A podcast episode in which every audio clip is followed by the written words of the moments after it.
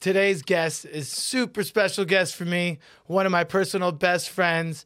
This guy, Court McGee, has spent five hours in the UFC octagon. Has over 25 or 25 fights with the UFC. He's a fourth degree black belt in the pit system, a Pedro Sauer black belt in jiu jitsu, a badass wrestler, was going to be D1 wrestler. Uh, he's talking to kids, does rec- helps people with recovery, coaches high school wrestling. He's just a big part of martial arts and a big part of Utah martial arts. Let's get it going.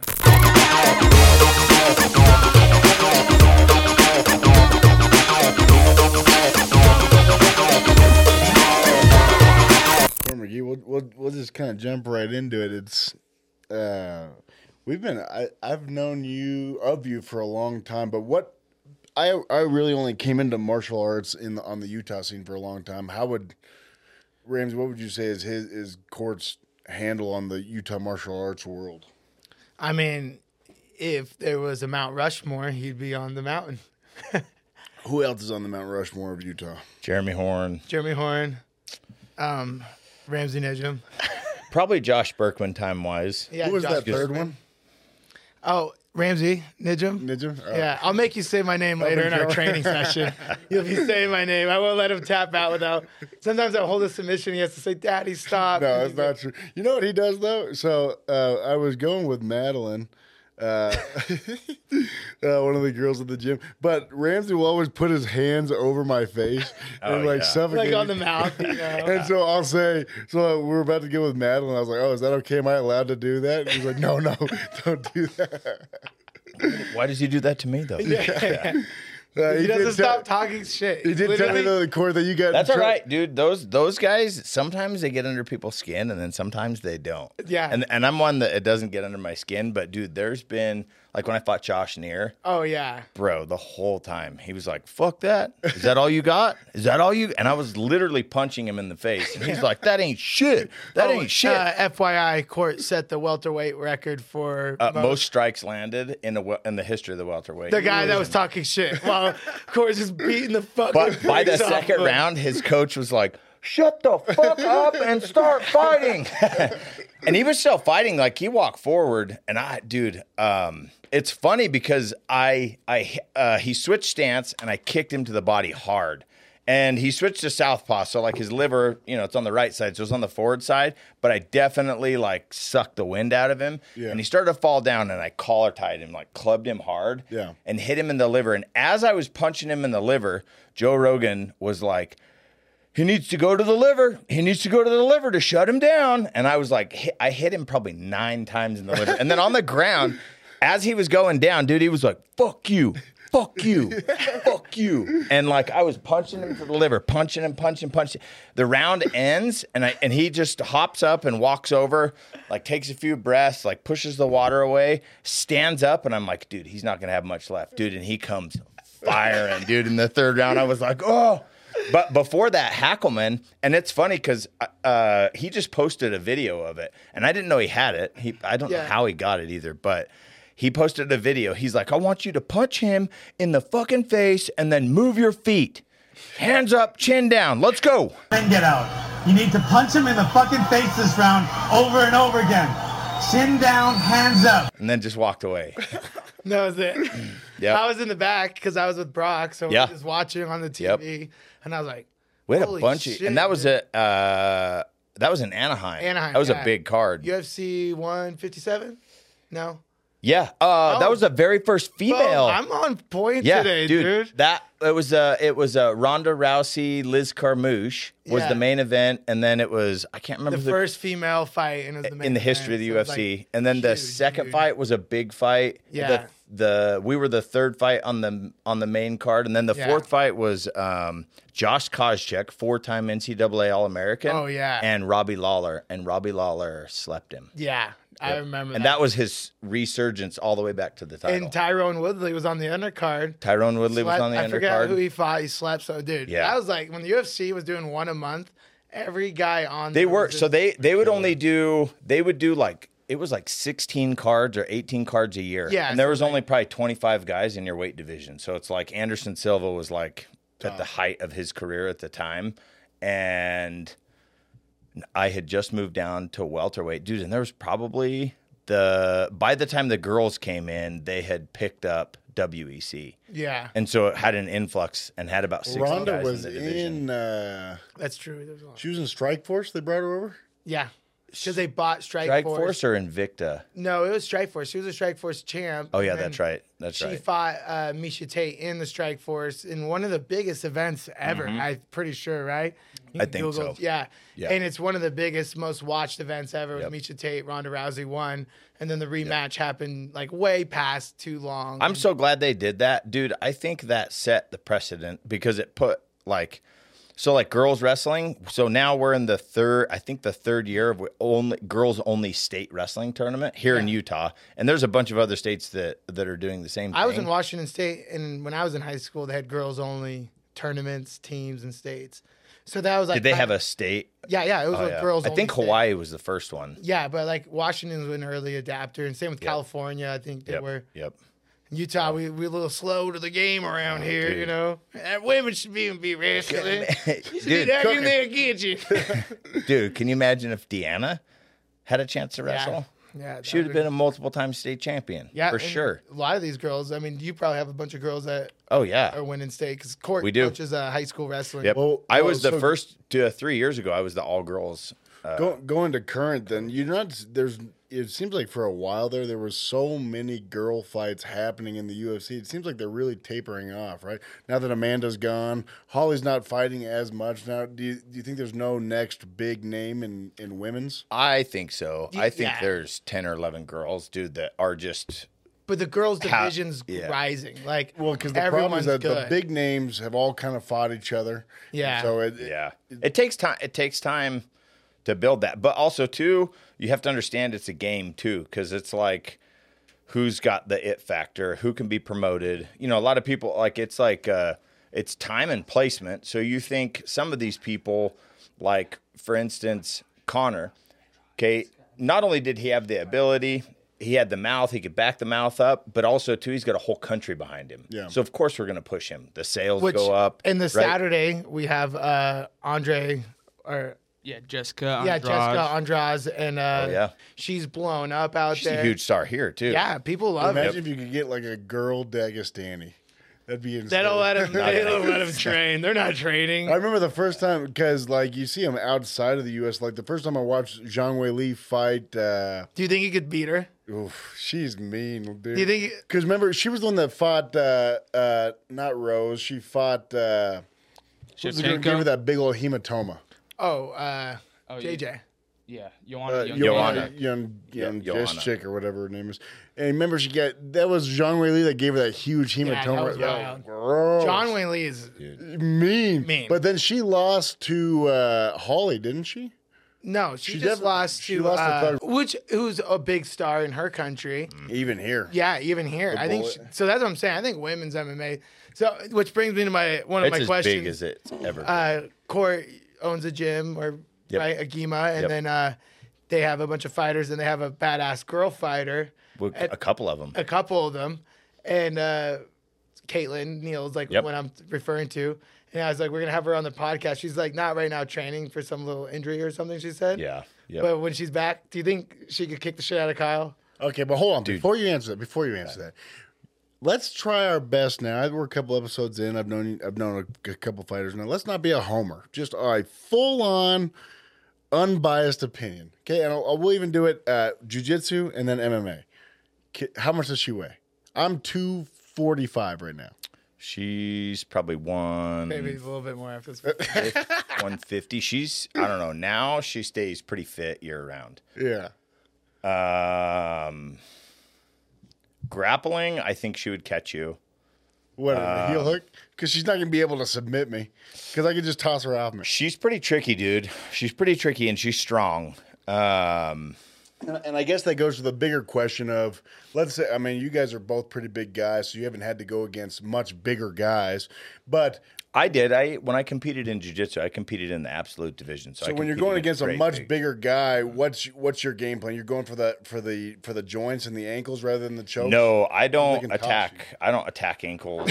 uh, I so I had a couple of instructors who were like very proficient with straight leg locks, knee bars, straight leg locks, and some heel hook He's- stuff. Yeah. And so I drilled it and trained it just so I knew how to defend it. Mm-hmm. And then I would get to top and smash people. But it's like I had guys too, like uh, Justin's brother, Brandon Reese Yeah. a pretty standout a wrestler. His his brother is a USA Wrestling Hall of Fame, like one of the greatest ever to come out. One of my Utah. wrestling coaches and college. one of the greatest wrestlers in the history of the United States. Like phenomenal. Um, got the Dave Schultz Award in high school. Dude, he went like 140 and four or something, and most of those he lost as a freshman. Yeah. So j- just phenomenal. And then he was a nine-time world team member, two-time NCAA All-American. Like he only really got his lunch money taken, kind of, by major decision uh, from Cael Sanderson, who's the all-time great, Yeah. hands down. And then he lost like in the Olympic trials. Lost in the Olympic The guy trials. he beat like seven times. Yeah, Yep. but you, even Yep. even and with- it's his brother. It's his brother that I went against in the absolute division, and he was like two seventy.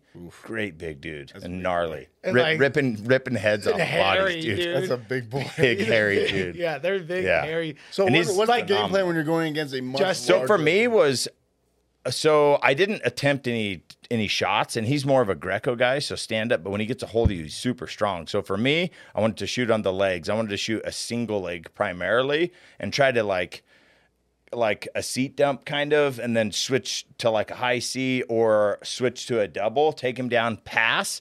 And then once he tried to like hip into me, I wanted to take his back. And that's exactly what happened. But So when I- Madeline tried to shoot my legs, the thing is, there's so much weight difference that she couldn't shoot on. me. Yeah, and Yeah, it depends on how effective they are. Like if they can turn a corner, Madeline's a lot more like she's just about to be a blue belt, you know, and she's had a couple fights. yeah. while- and Caitlin, Caitlin's got ten years. Yeah, ten years of pretty Yeah. consistent training. and the only thing that's kept in, her out, every organization. she has, and I was super nervous about her competing because in the training room early on. Uh, she was working with a couple of girls and then this guy Kwame and was doing kickboxing and then she would come in and do grappling and then we had a B team where it's like all the guys that were kind of fresh in because we had so many fighters coming in. And we ended up kind of being a hub. All the alpha male guys came out. Uh, they were going to hire uh, Phil Davis as our head coach. That'd been dope. We had Yep. a badass A standout national when they were champion. coming Dude, yeah, dude, we it, it, it, it became a hub. Uh, we had a couple of heavyweights that were going to come All out the and move out. indie wrestlers like myself that Yep. wanted to fight. Sean would come Jordan was going to move out. Um, You guys, you guys both have gyms, right? This is something I've, I've wondered about a lot. Is how do you, how much ROI is it for you to have a guy that can make it big, and therefore, how much time do you spend thinking, okay, I need to work with this guy, or is a lot of just showing up and shooting from the hip? How much time do you put towards guys that you think could really be something? Here's the challenge with me is I'm still a current fighter, so I still need to practice four to five days a week just to stay current. Mm-hmm. So the time limitation, but here's the thing is I'm honest with all the guys who fight for us. I say, okay, listen, you if they say, Hey, I want to be a fighter, I say, Okay, you gotta give me six months and you need to be consistent. This is what you need to do. And I tell them they have to come to the striking. They have to get like two to three striking practices a week, two to three wrestling and or grappling, one strength training, one like strength like uh, workload workout, and then one hard conditioning that I specify. And then they need to either spar once a week or do sprint conditioning, which is like a eight to ten second sprint, minute and a half rest, and they got to do 20 to 30 sessions of that. And then you do all that uh, on their own Every account- week. on their own accountability. How do they? And same Yep. for you, Ramsey. Your guys. I mean, how how much accountability? It's like uh, like we t- I talked with Ramsey when it was uh, when we had Jake here, Jake Shields, Mm-hmm. and Jake trying to impress Chuck. Court was here, remember? Yeah. Huh? Oh yeah, Yeah. Court was here. Yeah, yeah, he was Jake here. trying to impress Chuck. He was like Yeah. doing everything without being asked and different things. Yep. Yeah. H- how much do you guys need to see out of accountability out of a guy before you're one, like okay, one out of about guy 50 people I've noticed that say I want to fight have that. And the ones that that they don't even need to be that talented or that great, but if they work harder than everybody in the room and just and just show up, those are the ones that you put your time in. because they're willing to put the time in, and that's the thing is it's a time thing, and depending on, on their their past, I'm like, going the other way. I'm like, I'm Transition-wise, 100 percent yeah. off choosing off of pure talent and ability. I'm like, uh, How do you assess the? How do you, how, Yeah. how do you assess the I'm pure like- talent ability? Like, just their practices. yeah. I mean, like Their you can see like the way someone Yep. can move and the way like I show a move. I mean, you've been to class. Like Yep. we show a move, and then you go and see. Some people are like over here, like Kyle's like, "Ooh, how do I do this? And he's like glazed over. He's like, coach, and you know, you know, and then some people you show it and they're over there drilling it. You know what I mean? Like uh, Mike, you know, like Jim Baya Doherty worked on it. That's how you say his last name. Or like some of those younger killers like Town, they're just over drilling it. Yep. You know, and then you're like, okay, they're talented yeah, and they put in the effort and they do more than right. That's all you really want. Yep. Is someone that's willing to do like you're like I can only.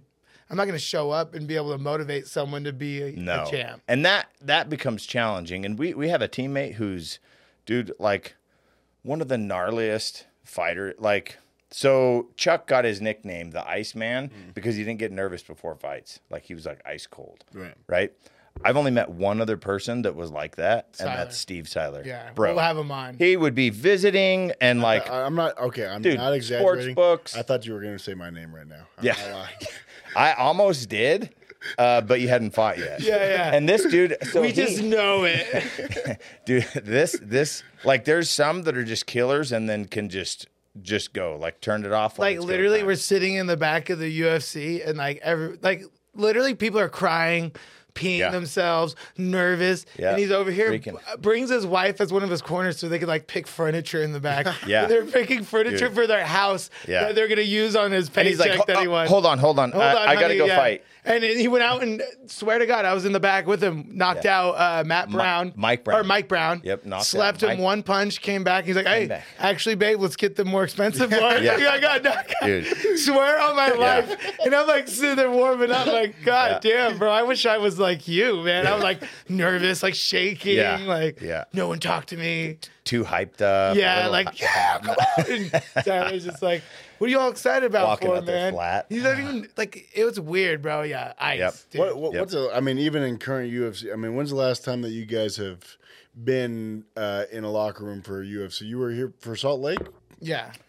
uh i didn't corner anybody that night but i was there for the event Okay, like what what's it like in there? I mean, are guys legitimate like because they got to show Oh, dude, good for the I mean, They're Corey was just out. fought a few months ago. What what There's- is what does pre-fight jitters feel like? Because Jake talked about walking out to that GSP fight was insane. yeah. i was supposed to fight on that card mm. i ended up tearing my acl Oof. grappling Day Jake. one in camp Yep. at Jake's. Remember Jake said he brought us out? Yep. Yeah. Day one, Court tears his me and- knee. yep. The only person there sparring is me, and I'm like 19 years old. I'm like, fuck, I don't know if I'm ready. And Jake's like, me and you were going 10 rounds in the Yeah, cage. And I was like, fuck, dude. he proceeded to beat the fuck out Yeah. of me. Dude, I tried to practice too, and then Yeah, by like yeah. Wednesday or Thursday, I was like, "Yeah, I think I need to get my knee." Yeah, fixed. bro. You're like laying there on the Yeah. bed in the hotel room, like, that's the only time I backed out. As a matter of fact, that that was Chris Weidman's shot.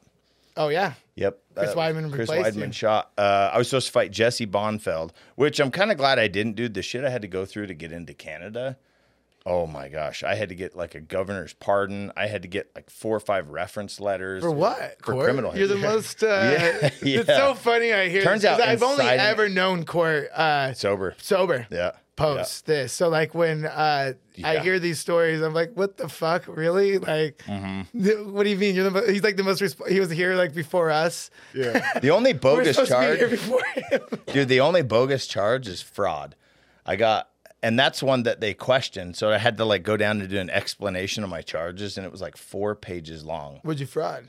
So it, it was uh, it was theft of services. So what happened was uh, my brother was working security at this little like over 18 club or under 18 club, right? And it was just like a whatever a dance club. Downtown one. Yeah, no, it was in it was in Ogden. Oh, yeah. And so it's like and there was like there's some gang activity or whatever and so he had a friend that took his shift and then he called him and he was like, "Hey dude, uh I broke up a fight and they're talking about stabbing me and this and that. I don't want to walk to my truck cuz they're going to follow me. Would you come pick us up?" And I'll just hop in your truck and we'll drive home and I'll come get my car in the morning. And we were like, yeah, we can do that. But me and my friend Cody, we had been drinking, and we didn't drink a bunch, but like probably like an 18 pack between the, The demons were coming out. bro. And so we were like, last yeah, night let's with go. Deemer. so we we rolled up and we were just like waiting for him to come out. And I had snuck a couple of beers, so I like pulled them out. And Chris is like, "Get the fuck out of the truck!" So we got got around the back, like opened up the tailgate, sat down, and we were waiting in the parking lot behind these garbage cans. We drank the beer, and like he's like, Before "Okay, well, fight, I'll like, be, "I gotta I'll be, I'll be, I'll be coming out. I'll be coming out in just a minute. We'll come pick you up." And so I walk around and like I put the beer cans in a sack and I throw them just in a garbage can, like in a dumpster in somebody's parking lot. So that's fucking theft of services. No, but here's the No thing. Here's the thing. I threw it in there, and then I came back, and this dude with a hoodie on walks up to my brother, and he starts like pointing to him and blah blah blah, and they start arguing. And this dude like grabs my brother's shoulder. So I like sneak around the front of the truck and I was like, hey. And he turns and look and I decked him, dude. Body locked him and suplexed him on the ground. He was an undercover cop. Dude, and he got dogpiled by like 10 dudes. Dude, I got zip tied, like hog tied. They put me in the back of the car and I like slipped out like this. And I was sitting, dude, and they came in and they saw me that I slipped my hands from behind my back to the front. Dude, and they ripped me out. I ended up getting arrested and it was like inciting a riot. It was Oh gang enhanced God. and then theft of services, which ended up like reducing to a fraud charge. That's which is bullshit, but it's like But I did, dude. I didn't get. somebody's dumpster. is crazy. Yeah, dude. Yeah, But I ended up- it I like, ended could up- never yeah. corner uh, court fought in Canada a couple times. Twice, dude. And he was like, I was like, hey, can you not send me? Don't you like- remember? Because when I tried out for the Ultimate Fighter, like I, I was pretty open with my story about, hey, listen, like, because I, I tried out for season seven, they didn't like me, and that was the Matt Brown season. And then season 11, I tried out again, and I made it through the tryouts just fine. I had the record, I was like 11 and 1, and I had lost a decision to Jeremy Horn. So they knew I could compete at a high level, but they wanted you for TV. So they were like, what makes you different? Because everybody was like, this is my last chance. I deserve to be in. Like, everybody said that, uh, according to them. And it really was. I was going to go back and be a plumber, but it's like, I was like, hey, listen, I said, the only thing is if I stay sober for another couple months, I'll have four years of continued sobriety. And I got a pretty gnarly criminal history, like inciting a riot, trafficking, like, I mean, a bunch of stuff. And so he's like, okay, yeah, great. We like you, man. You're on. And so that's how I made it on. And then I was open about it. And there was a couple of guys in the show that eventually ended up needing some help that I was able to help out with. And, you know, it's just like it was history from there. But I was really open with being a person in recovery. And Well, for bo- and both of you were in the Ultimate Fighter house. Yep. What was your experience like in there? Um, You were on season eleven. so we both had to Tough fight 11 to get. champ. We had we both had to fight to get in the house. no, I didn't. Oh, you didn't. No, because they had like some Oh yeah, that was a random couple of season, seasons. like yeah, they that- were cut a couple Oh, yeah, that's episodes or right. something. So Yep. So he's a two-time Ultimate Fighter Yeah. contestant. So he went on a normal season and then the redemption season. redemption season. But it, it's like so you try out, you get your pick. We got called, and then it, it's it's roughly what it is is a 16 man bracket, but single elimination. So ideally, 16 fight to eight, eight fight to four, four fight to two, two fight in the finale three months later. It's filmed over like six weeks. And mine, there was a hitch. Like it was only a 14 man bracket, and then they would bring back two people that they thought deserved it. Mm. But they had to stop doing that because of the injuries. Like, dude, Chris Camozzi broke his jaw. Another dude, like, dude, leveled his nose worse than my break. Yeah. Like, dude, le- like inverted, dented, crushed it, like broke his far orbital. over you could ever see. Bro, it was like It's bad. like that, It's like Dana that one White- picture of that uh, who was it that fought where his nose was literally like over here. It's like that. It's one of those like ones. that. It might even be that picture you might be talking about. like literally, it, Dana White Yeah. always says it's the hardest uh, tournament in sports. It really and it is. because I remember my third fight, walking out, I broke a foot, Dude, ripped my beat- groin, tore my back. I had like my hands were swollen. My eye was like bloody red from getting punched earlier. Yep. I just got cauliflower. I'm like hobbling out to the third fight, like yeah. Come on, don't leave it in the hands of the judges. Yeah, yeah, You're like, "Oh, I'm shit." trying not And dude, it's like Mike Over Tyson and your give you, like, coaches. Yeah, not even yeah for Eight ten and eight, G's. eight and eight, Eight and eight contract, bro. The money that was like looking Yeah. down, like I would never fight for that. Holy shit, Yeah, dude! dude, it's Holy crazy. crap! Yeah, but it, it was like the the if you got to finish, you got five thousand bucks. They'd pay half up front and then half if you showed up to the finale. and then they paid you like 500 bucks a week or something. Yeah. You made like three grand while you're there. And dude, it Bro, was like, I got home with 20 G's in my pocket and I was like, bro, I just literally Yeah. just graduated college. Like, yeah, broke too. broke. Like, like, Last night we were coming back from Wendover, and you were like, "Would you drive back for two G's? Would drive back to Wendover an hour and a half?" I was like, "Hell no!" Yeah. I wouldn't Yeah. do that fighting for for Yeah. three G's. That's bro, you wouldn't fight for a hundred grand. But that's the thing is you, at, at that time you had to fight to get in the house. So What's your everybody number, had though, already Beaver? fought. to fight. Yeah. Who am I fighting? Somebody, uh, uh, an equal opponent.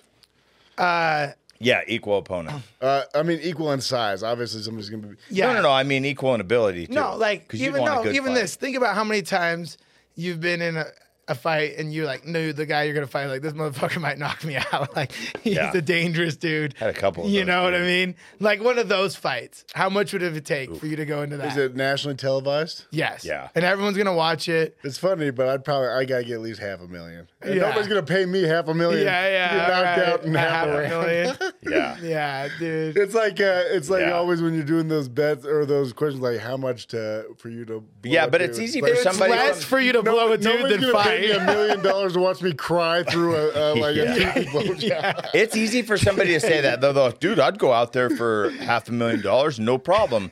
Or like, I'd go out there for a hundred thousand, dude. That's easy. It's only fifteen minutes, and I'm like, dude, the amount of time it takes to get in there, or even qualify for you to be in there, Or is anyone wanna watch you outrageous, But is. I'm going out for a half a million, and I know I'm a lamb to the slaughter. I know I'm gonna So get my. I'm, I know I'm I, get. I, so I went through. So it was I did just it for over eight grand. Tony Ferguson on the Ultimate Fighter. I was like, Yeah, I was like. I'm not prepared for this fight. Like I was like 21. Eight oh, Even- G's because you didn't get your eight and eight because you lost. No. I lost. It was Oh, eight no. G's, bro. And I went out and got slept into the shadow realm. Yeah. Fucking saw tunnels, came back Yeah. and cried on national TV Yeah, dude. for eight G's, bro. I was like, God damn. Yeah, dude. And a contract where I got to continue to fight monsters for 10 and 10. Yeah, yeah, dude. Yeah, because it, it was uh, 15 and 15 for three fights, 20 and Yeah. 20 for three fights, 24 and 24 for three fights. And then I hired a management company, which at the time was the top management company. Yeah. So I ended up fighting my last fight for 24 and 24. And then my next fight, I had just beat Robert Whitaker. And they were like, yeah, but you only won by decision. So we're not going to be able to get much more. Look, and this How is do- what's that- wild. Is that 20 how they do- they go to the so do they do it like the NFL where they go to the they go to the negotiating table saying, "Hey, you got all these problems." I mean, do- do, are, are they dogs in the negotiation? Uh, no. So negotiation is pretty well set. So you have arguing factors depending on who you beat, how many wins you put together in a row, and if you can show up. But then 'Cause there's, there's like a lot that, of you people, just beat dude. Robert Whitaker, But but there's he a- wasn't the champ at the time. But he wasn't Bobby Knuckles at the time. He was just Yeah. Robert Whitaker coming up, huh? yeah, Yeah. So well, he was the Ultimate Fighter Australia Champ. winner, and Yeah. he had beat a couple. So they were trying to do Ultimate Fighter winner champion. So it was like I fought the Brazilian champion, I fought um, the Australian champion, and I was supposed to fight uh, Kelvin Gastelum. Oh, yeah, three that's right. champions, and then it was supposed to go into top five. You're so much taller than Kelvin. Kelvin was here for in uh, Yep. Salt Lake. Can you believe he fights 185 too? Yeah, he. Uh, he's going back to seventy, I think. Right? Oh, good. He was supposed to fight. He was supposed to fight that. Um, Rob Shavkov. Shavkov. yeah. Then he Is he from Ukraine? Yes. Yeah, dude. No, that guy. Shavkov is from uh, Uzbekistan. Oh is he? Uzbekistan? Yeah, yeah, he's Uzbekistan guy? Uzbekistani. Okay. I'm pretty sure. Oh no, Kazakhstan. Kazakhstan. I'm sorry. Like Borat. Don't kill me. The wolf, or uh, Yeah. not the wolf. Uh, what is he? The I don't know. what's his nickname? Dude, he is hunter. fighting. Um, Shavkat though is nasty. oh yeah, Wonder Boy. Yeah, he's and fighting I, Wonder I mean Boy. that's a great fight. I think he's just. I mean, Shavkat has like tall man defense. You know what I mean? Like he's sometimes so tall, he like Yeah. gets hit a lot. Yep. But he just comes forward, dude. He's gonna walk Wonder Boy down and make it a so, miserable too. night. I mean, that's a rough. They say, hey, you don't want to fight uh, Michelle for a few pounds? Here, here's some Russian. Kill you. Yeah. Anytime they but- get mad at, or that's another trick before negotiating. They'll throw you You're like, killer. here's a Dagestani no one's ever heard of. yeah. But how Good is luck. the negotiation? You said it's pretty straightforward. They're like, hey, this is So what it's we're gonna pretty give you. straightforward. Yeah, it's kind of I like never negotiated. I was at managers. Courts actually negotiated his own contract. When Yeah, you have the last managers, they nine just years. go for you. You don't even sit in the room.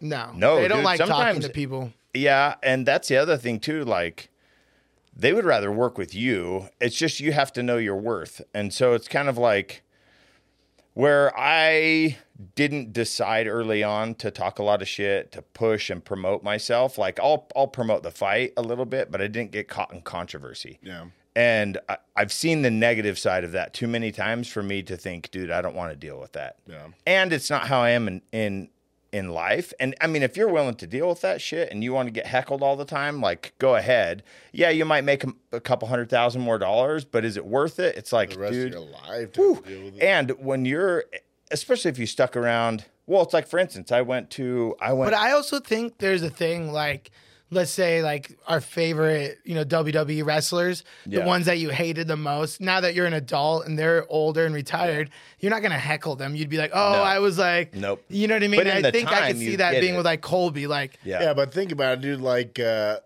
uh, oh, I don't want to say that. There's, we were just talking uh, with Jake about there's people that don't even uh, show that they have kids because think you can't even walk down the street if you get really famous and have people not come talk to you in front of your kids. You're still a person. Yep. And so if somebody come and talk to you in front of your kids or saying some stuff in front of your kids, you're gonna have to fight that. Person. I'm very, Exactly. I mean, I'm very private though with my family, even. Yeah. on yeah, but the my- thing is, you weren't big controversial. You know, Yeah. these guys are big controversial. Yeah, they that's what I'm come up saying. the Yeah. Street on them. Oh, I mean, di- in and that's current a- events that's a right now, scary thing. did you see the Jorge Masvidal just got acqu- uh, acquitted? Right? Is that the for right word? sucker punching Uh, for Colby? sucker punching Colby, all charges dropped, and he was like, I, I mean, who knows the whole story behind Yeah. it? He had his lawyer, and he had like a little video, and he's like, "We out, you know, this is my Yeah. lawyer, call him or whatever, like Yeah, that."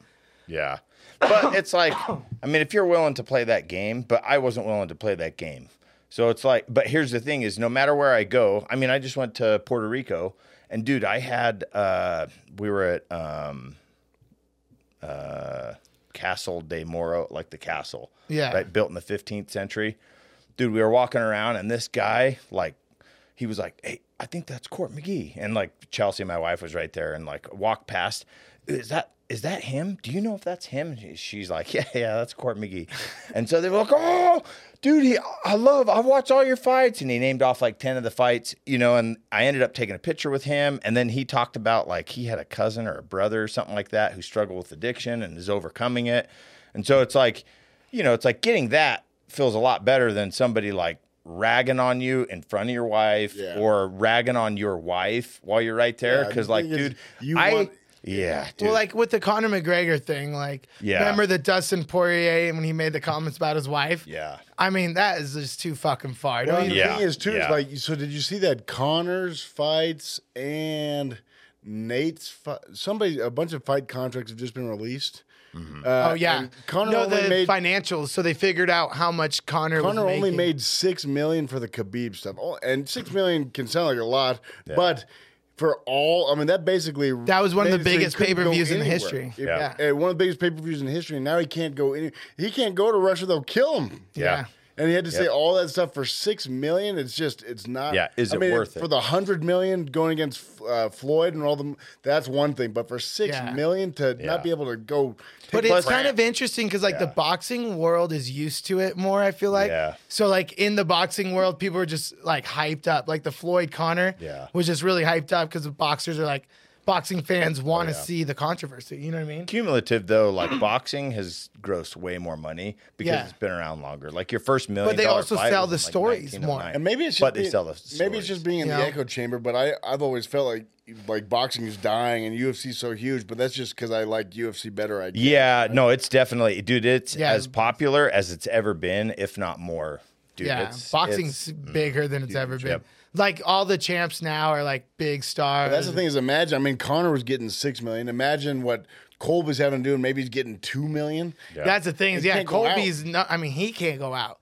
and that's the other thing. He took it far, and like, but then I wonder, like, that's what I'm saying. Like, do you think like ten years down the road, people be like, oh, Yeah, that was the 10 bad guy? That's ten years Yeah. down the road. Yeah, yeah. I mean, but look, like like even Strickland said in that press conference is like, I don't go out because you guys are just gonna mess with me, and I'm gonna have to fight somebody. Yeah. Uh, like Nate when he was down in uh, Mardi Gras, and he had to choke that guy Choke out. the dude out. Yeah. Yeah. No, and and, and it's interesting. not Like, worth Nate. Diaz? and like, yeah. Uh, remember? Did you see that video? He Did choked. some- he choked a guy unconscious. A Jake What Paul doing? lookalike They were oh like fighting inside, and the fight went outside, and he just got him in a guillotine and choked the guy out.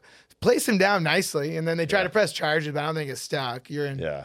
You're in Dude, New here's the Orleans thing: is streets. both Nick and Nate are very polite and very nice guys. Yeah. But the thing Yeah. is, I didn't, you know, and I don't want to get too much in, but it's just it it feels like uh it's a the sport's not where it should be in terms of the money wise. And I, like I said, I don't want to get into that too much, but it's Yeah. to do all that becomes such a heel for so little money is Yeah, like to be a heel Yeah. for like a hundred million, that's different. yeah Yeah. But then it's like I also think like I agree, like people don't I feel like in MMA there's too much like not too much, but like people are too focused on the respect part of it, you know what I mean? And they like if you sell Yeah, a they try fight. to oversell it. No, But well there's like also, they're like there's also cringe, like Izzy Adesanya. He's so cringe, with his yeah. trash talk that it, it's not good. It- Yeah. he actually he actually ruined more of his reputation by doing that than yeah, like the Elsa thing, like yeah. I'm I'll gonna put, freeze you, you, like I'll put you on skates. I'll freeze you like yeah, Elsa. Elsa. That was pretty dumb. Have you, Court? Have you ever had somebody in press conferences try to be the heel to you, and and then what's that? And, and A couple of times. Strickland, Strickland was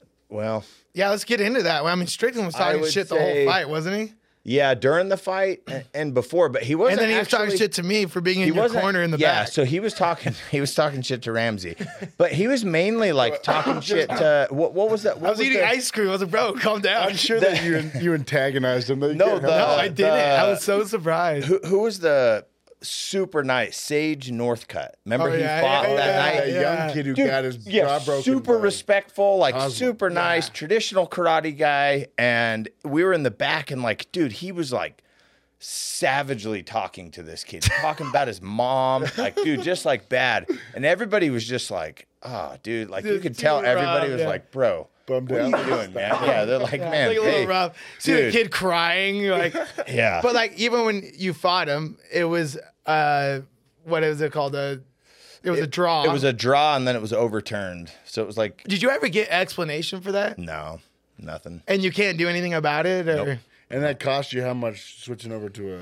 That fight probably well, okay, okay, I had a controversial split decision where I was paid my win bonus. The fight before that, Yeah. uh, and then the fight before that was Ben Saunders, Yeah. which was a like a horrible decision. Like I outstruck him two to one. I took him down. I attempted submissions. Like it was a pretty bad. So I had three bad decisions in a row that were like real. They were great fights, but dude, it was just judges. So that's Like I one mean- of them, one of them was 30-27 in my favor, 30-27 in his favor, 30-27 in his, or 29-28 in his favor. yeah. Pretty big swing. So Yeah, you're like, so- how do how do you? It's Give me polar three opposite. rounds. Yeah, give me if three there's ever a split, it should all be 29. You know what Yeah, I mean? yeah, it should be a split in the same favor. Yeah. But dude, it's just like that's the problem with the judging. But outside of that, like that, I never, I never got an explanation Like my or last what happened, fight, or I if mean, it was, a, bad mistake. judging and it cost me my contract. Yeah.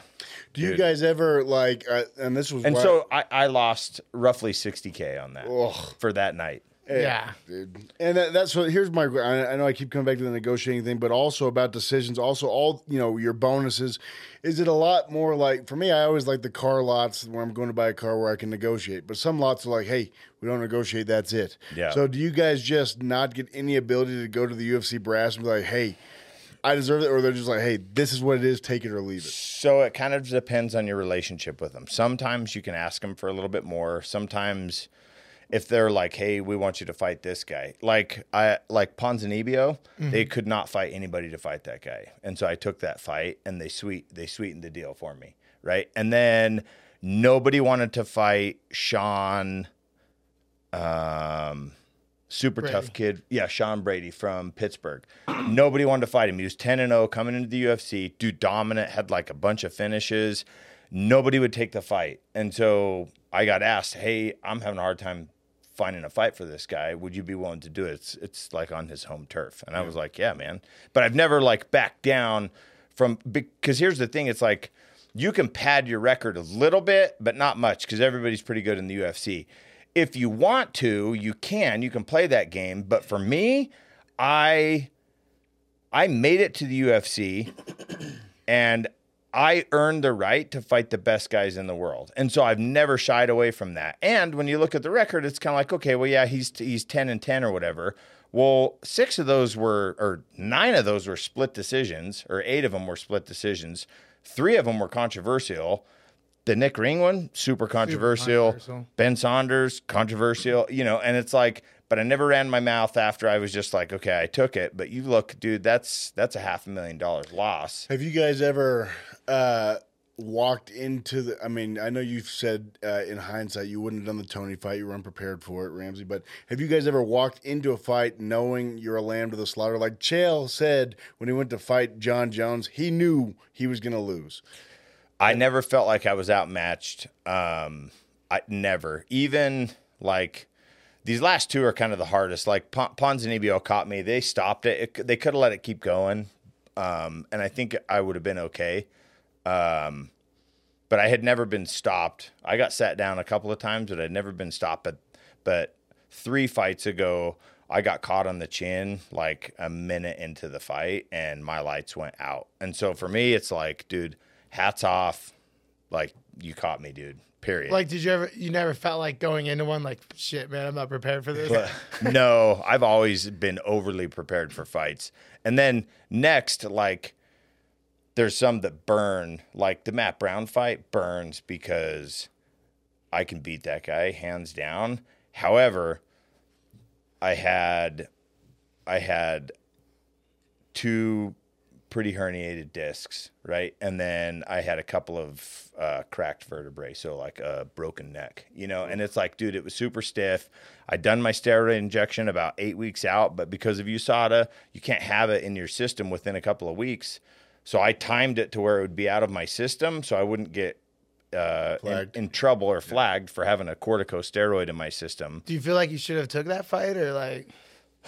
Um, here's Like the thing is, 2020. yeah, regardless of what I think, like I prepared the last couple weeks uh was was really tough because my neck was in a lot of pain. And like leading up to the fight, the neck was in a lot of pain. It was hard to turn my head. And so you know, it's like hands down, I'm winning the fight, winning the fight. And I, I was up on the cage. I had a single leg.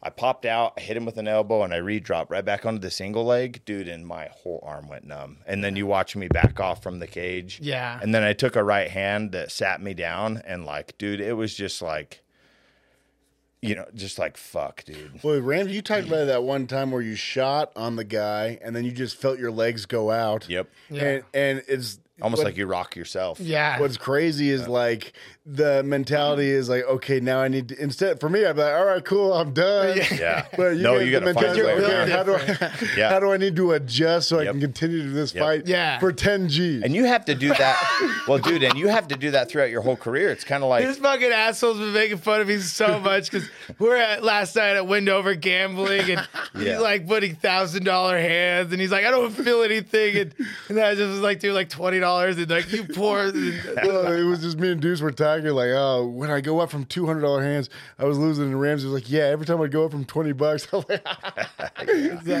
it's true, like, but dude, when you're never been a working man, look at those hands. Dude, look how when you're when you're competing, dude, it's like it's figuring out a way. That's the elusive part to it. Is it's, it's kind of like I don't really care about the hype. I don't really care about who it is that I'm fighting. I care that a minute and a half, well, two minutes and forty seconds into the first round, after you get through that little break period, it's like now it's just fucking me and you, dude. but it almost feels And that's the well, I think part. too. Like I want to actually talk about it. You bringing it up, the neck. You so then you had surgery. You want to Yeah, talk, you talk about that at all, uh, or? I had a bilateral disc replacement. So What is that? I don't even know what that means.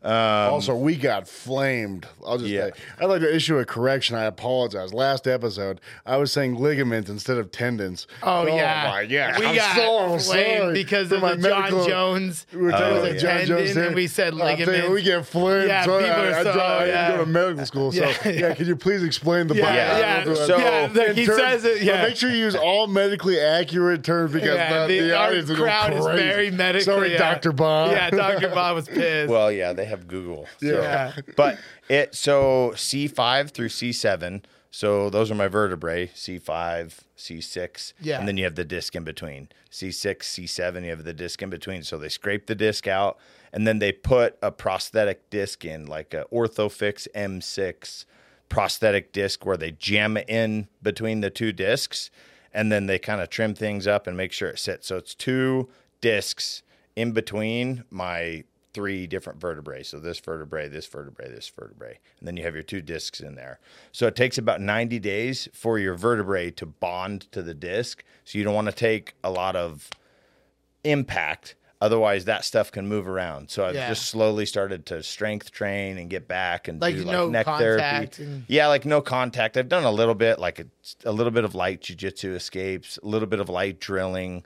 Um, and how's then, it? How's it like post op? oh, dude, post op, I felt like a million bucks because I've had a radiating pain down the back of my arm, into my forearm, and then my pointer finger, my my trigger finger went completely numb yeah. and then a little bit into my middle finger and a little bit in my thumb, and then I had a knot in my chest and my bicep tendon. Like I did a thousand chin ups in like two hours and forty minutes. I remember that, dude. Yeah. That during COVID. You know So I was haven't- trying to- You know, I probably haven't done a thousand chin ups in my entire life. You probably could do one. I could do. I Well, think I cranked somebody broke No the 24 hour dude. I'll world bet record. you so I was I was trying I was messing around because it was during COVID and there was nothing else to do. So I started doing a couple hundred chin ups a day, and then I kind of prepped myself, and then I did a 500 chin up, 500 push ups, 500 double unders, and then I was like, well, I'm gonna I'm gonna see. And somebody posted that they it was like 4,000. I think it was David Goggins. He did like 4,000 something chin ups or something, and and so I timed it out, and I was like, okay, well, if I can get a thousand in under three hours,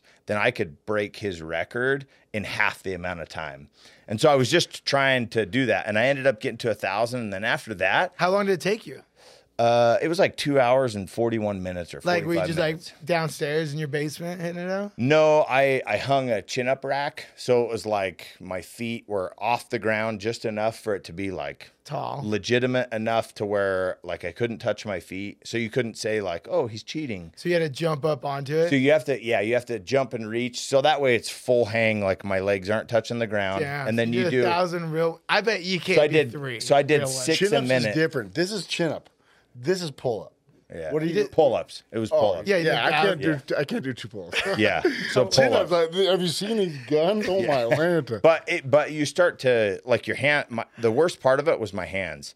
It just like, dude, it was it ripped my hands up, and so like you have to have like gloves, and I did, I didn't use any of that stuff. I just I just What was went the out in music some playing? shorts. Yeah, no what- music. I just had a timer. No Just music. raw That's music. dark, Yep. dude. That's dark. And Went then- to a dark you place. fucking had some demons Yeah. and COVID was coming out, bro. but I felt that. it was know? like you know almost three hours of six chin ups. yeah. a minute. I was bored would as fuck, too, every man. minute, I'd be dude. just down. Bink, bink, bink. Yep. And so I, I was like trying to go on par with breaking because I was going to try and break the world record, and I think I can't remember his name. It's uh, who who's Cam the guy? Hanes. Cam Hanes' son. Yes. Yeah. Uh, I met him at a, a UFC fight. Um, but he did like 8,010 in 24 hours. So he broke Goggins' record, and That was Goggins just broke. recently. Yeah, it was just recently. Damn. But uh, this, th- I think this is a little bit before he started posting about that stuff, or at least until I recognized it. But you know, it's it's like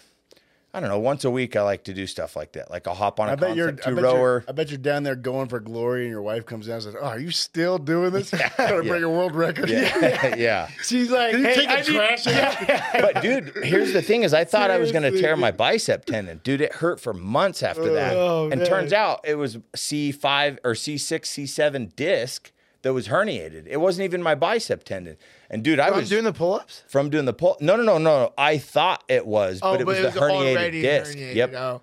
And so, I, you know, it's like I finally. So now it's like, oh, maybe I'll go back and try and beat the Yeah. eight thousand. Now that I feel good. because I because I was on I was on par for beating it, God, but dude. also too you have to look at long like longevity. Like I would have to I would have to pull it back a little bit. yeah. You also have to ask yourself the important question of like five thousand. Is this worth it? Yeah. It's like the officer's like, "Is this worth it?" He's like, "Don't answer that." Yeah. I will say, I guess if I was willing to Saturdays at monetize. Court's house, like when you want to get ready for a Yeah. fight, you wouldn't make it through these workouts. Yeah. he has these I- gnarly hour Yeah. and a half workouts that he I think puts. I'd be. I think I'd lead the workout personally. I'm built different. Let's Some go. of them get pretty Hard, I want to go. We should do it Yeah, and yeah. Let's do it. While We could do it Court can't film roll with you, how Yeah. what we do is it's called called Old School. Yeah. It's an old school Yeah. workout, and he was in front of his house. Yeah. The thing is, for me, I just my His big- neighbors come out. The old lady's like, "Oh, go!" My big problem I've had when going to workouts with guys, especially like high level athletes have done, them, is I feel bad. I mentally break them, and, Yeah. and Yeah. Th- there's nothing. yeah, yeah. We're so worried. Yeah, yeah. Hell yeah. No, I think that'd be a funny little Yeah. uh, short episode of uh, us coming down and doing. We the- were doing something Yeah. the other day, and I went. And, oh, I was just rolling with. Uh, I forget who I was rolling with. Zach? No, Yeah. it was. Uh, who was I rolling with? He's the strong guy. Did wrestling in high school. Oh, Greg. Greg. He's a and I went. race puke- car I went and puked my guts out. In the back. I Yeah, was yeah. like, They were battling. Does Sean still come? Uh, no, Sean moved. Oh. He's a high school teacher in Tacoma slash wrestling coach. Oh, yeah. there. Okay, well, we're, we're getting closer. I do want to talk quickly on a couple things. One, tell us about what your speaking engagements are right now, and and, the, and tell us about the McGee project. So the McGee project, it started uh, actually right before I fought Robert Whitaker. I got asked, so I got a call, and I hadn't been in trouble at all. I was off paper. I had done all my UAs. I paid all my lawyer fines, court fees, What does that restitution. mean off paper? Off paper with the state of Utah. So all, all like criminal history. I, I, I took care of all Hey, look at me. I don't know. I don't. Yeah. I don't have a criminal Yeah, record. so- what does mean? Like no probation anymore? No probation. Yeah, I was off. like I hadn't been locked up. I, I, dude, I was. I had become a professional athlete. I tried to change my life. I changed all my friends. You know, I started attending recovery meetings. I worked a twelve step program. Started taking people through the twelve step program. Like made recovery my life. So everything was going really, really good. And then I got a call. Hey, this is Detective So and So. I need you to call me back. Ugh. And it was a message, dude. And I listened to it, and my heart sunk. Like holy shit, dude, they caught me for something. And I just thought I had missed it. Yeah. So I was like, hey, Chelsea, like, I got a call from this guy. What should I do? And she's like, well, call him back, dumbass. Yeah. And so I'm like, okay. Yeah. So I call him back. What should I and, do? You know, I'm like, hey, you Call know, him, this, should I run? this is Court McGee. And he's like, oh, dude, I didn't. runs out of your house. Like, yeah, dude. I, I didn't know, man, because you don't know. no, It's no. like- and you went to your old thought patterns. You well, know what I fuck, mean? dude. There, there's, there's like a solid 18 months that I don't remember. Yeah. I. Period, He dude. what happened, right? Like lots and lots of boot. I mean, I was shooting up probably 20 times a day when I was using heroin, dude, all throughout the day, crazy. and Bro, still working like full time. Like, hardcore, like five thousand. Yeah, dude. you, that's Yeah, the dude. Yeah, yeah. and so I'm, I'm just like, Maybe you broke that oh, world record. man, like, Yeah, you might have, bro. for something? Shout out. No. I think you've probably done more heroin out of anyone living currently. Like anyone else would be dead. Dude. Is like, Dude. man, yeah. So oh, Court did die. Yeah, that's I right. did, yeah, yeah, September 9th, 2005. So, uh, I, I, I got asked to Got the sp- I call, got, yeah. You got, got the the call, call, you- and then I got asked to speak. And they were like, "Hey, man, thanks for calling us back. Hey, we're having this uh, Utah anti-narcotics assembly. It's every narcotics officer, undercover narcotics officer, and sheriff's department in the state of Utah that deals with like drug task force stuff."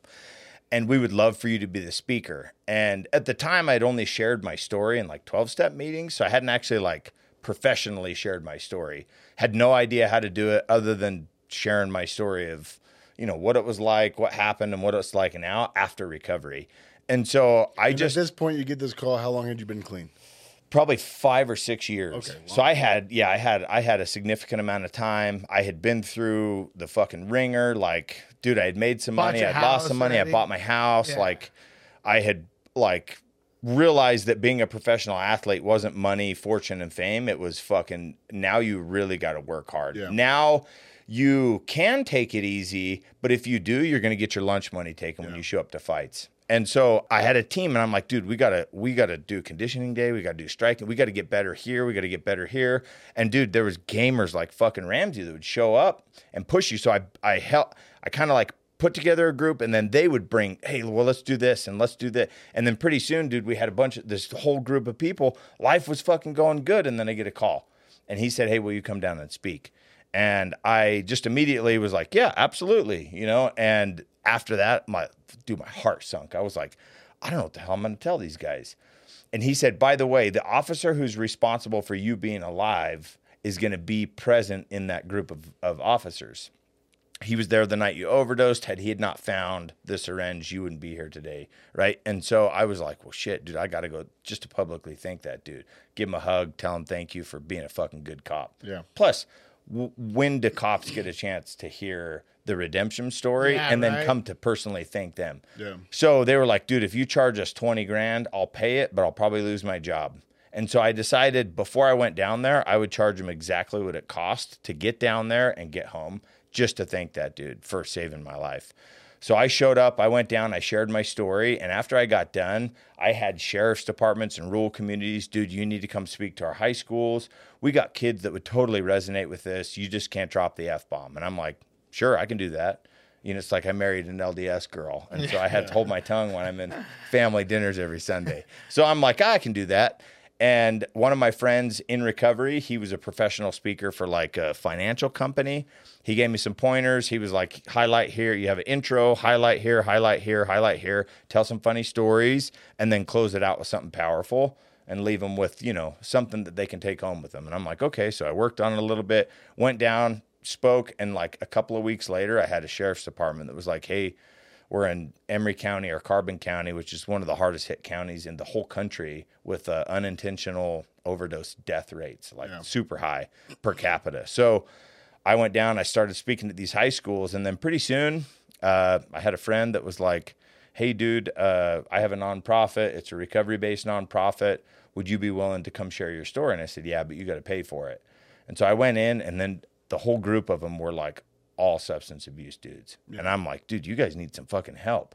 And so I started helping them. And then the the the the nonprofit that they had, uh, it went out and I took it over and then I changed the name and I went through the whole process of redoing the nonprofit, having like the letters, making sure that it was exactly what I wanted to do. And what I wanted to do was I wanted to go in high schools, like alternative high schools, juvenile justice, and then like recovery community, open to the community, and then share my story of overcoming addiction. And then if anybody comes forward and they're like, hey, listen, I need some help, I will use the contacts that I have. I'll use the licensed clinical social workers, treatment centers in the area, contact people, to contact local law enforcement to see if we can get some help. And then if somebody comes forward with a problem, then I can stay there and take care of that problem until it's taken care of and give them an opportunity to have an opportunity like me. And so, you know, and like when I go into a high school, dude, the kids that are skipping school usually that are already starting to struggle with addiction or having addiction inherent in their in their like their family life, those kids gravitate towards it and then it's like I go there to make recovery look attractive because a lot of kids that are partying and starting like when I was younger, I was like, dude, well, this is fun. This is what fun is. But it was like fun with consequences, and then it was just all fucking consequences within a year or two of me starting to drink and use.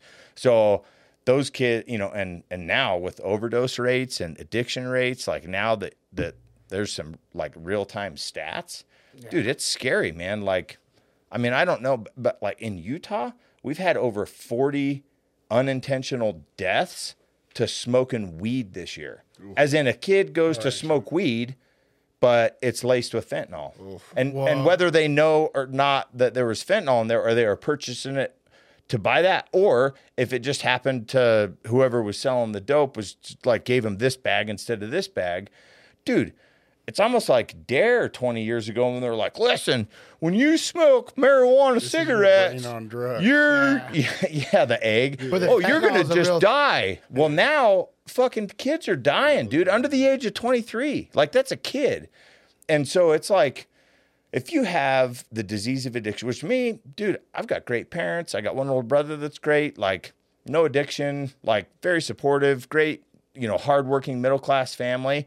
And for me, once I started drinking, I couldn't stop or limit the amount. I had to fucking drink it all, and then I had to go somewhere. Like it didn't matter. And for me, like I've always been a little entrepreneurial, a little ADHD. So like when I have an idea in my head, I'll fucking do it, uh, and then finish it, and then go on to the next thing. And it's like, and I've always been able to do that and adapt to situations. But dude, once I started, I couldn't stop. And so, you know, I talk about kind of highlights being a person in recovery and fighting like like I turned down a joint from Snoop Dogg. Oh. You know what I mean? Oh, like that's not Kyle, like would that's, you? that's not No way. That- have I'd be. I've never smoked anything in my life, so I'd be embarrassed the shit out of myself. yeah. Yeah. yeah. with. Yeah. yeah, and so it's it's you know it's it's kind of like little things like that or be, being able to travel around the world and then like having an after party, but me not partaking, you know, just being a part of, seeing what I, you know, and then going through the process of traveling and not getting drunk. Cause there's, there's people that have been drinking for 20 or 30 years that don't think it's possible to go fishing without beer, you know, and it's like, I've been doing that for over 17 years. I did it this morning, you know, And had fun. and yeah, and had fun, Yeah. you know, and I remember it. Yeah. But, yeah, but, yeah, that's the thing. you know it's it's like so so the mcgee project has turned into you know it's like community outreach you know um, i spoke last month. I spoke in colorado. I spoke in new mexico. I spoke in new jersey. And i spoke here in utah to a middle school. And i had s- at least one person come forward that i'm currently working with right now in all four of those locations trying to get them the opportunity to uh, achieve recovery if that's what they want. And so that that's what the McGee project is. And you can, yeah, the McGeeproject.org is our website. So if you want to book an engagement, you can go on there. Uh, we have an Instagram, the McGee Project. I think it's the underscore McGee So Project. the McGeeProject.org is where they can book it. What would you uh, Yeah. just kind of signing off here? What would you say to somebody who's in the midst of uh, of some deep dark stuff? What's step one for them? Well, number one, don't give up five minutes before the miracle. Like, and you're worth it. Here, and here's the thing: this is what always has helped me is there's somebody out there that will not get sober or will not have an opportunity unless you're willing to get sober. And it's like I meet people and they're, you know, at the lowest of their low. And they're like, dude, I don't fucking have anything to offer. I've lost absolutely everything. And here's the thing is they have something that nobody else has. And there's somebody out there struggling that will not have an opportunity unless you choose to stay sober today. And it's like, that's a powerful thing because I've had an opportunity to help lots of people over the years. And I mean, like, dude, I've seen people who have come from nothing to these incredible, you know, it's, it's my story. Dude, I was, you know, middle class, hardworking family. I was a kid from Layton, Utah. And now I've had a 13 plus year career in the UFC, 25 fights. I've become a, f- a father that I never thought I could be. Statistically, should be dead. statistically I should be dead. And I died once. I mean, I had no heartbeat, no pulse for like eight minutes. They did defibrilla- or CPR and defibrillations. Had the narcotics officer not found the syringe that had fallen in between the linoleum and the wall, like I wouldn't be here because they at the time there was naloxone wasn't a thing, right? And it was mm-hmm. like, dude, they wouldn't have known. And I didn't have track marks. My mom was a nurse. And so I wasn't going to shoot up in my arms. Dude, I was shooting up in my neck and in my feet to hide so she wouldn't see and know that I was using heroin. And the place I was staying, they were like, "Hey, listen, you can't you can't use here." And so I had to hide it, you know, and it's like had he had not found that, like there's no fucking way I'd be here. You know, and they, you know, they administered Narcan, you know, intravenous or directly in the heart and reversed the effects and induced me in a coma. Shit, they shoot you right in the heart. Like, I think so, yep. Like Like Pulp Fiction? like Pulp Fiction. yeah, like dude. Pulp Fiction. Back The problem for me Yep. has always been, uh, you know, uh, and we'll kind of go over this. Is I haven't had the no pulse or no, no uh, heartbeat, but ice in my veins has just kind of always been my, my Yeah. But uh, I could tell when I came in here, you dude. know, I just see red. Yeah, Court was intimidated. I told him, "Don't worry, Kyle won't hurt you." Okay, Yeah. I'll, I'll hold Kyle back. Yeah. Yeah, yeah. to- If he just gets to- aggressive, I'll, I'll sit him down. I keep telling him, one of these fighters we get on here doesn't think he's going to be funny at all, and they're going to kick the shit out of him. Well, they'll try. but They'll try, yeah, but I can't wait for it. But right, hey, hey, before that- we get off, though, this is special for me. My Yeah. boy Court, I got to wear his. Yeah. He's been a part right. of his life. He's been a part of mine. Yep. Thanks for coming out. That was pretty Yeah. fun. Hell yeah. Court McGee, you're the man. Appreciate you. Yeah. Thank Yep. dude. Thanks for tuning into the Coach and the Casual. Make sure to subscribe on YouTube, Apple Podcasts, and Spotify, and share it with your friends. Thanks again.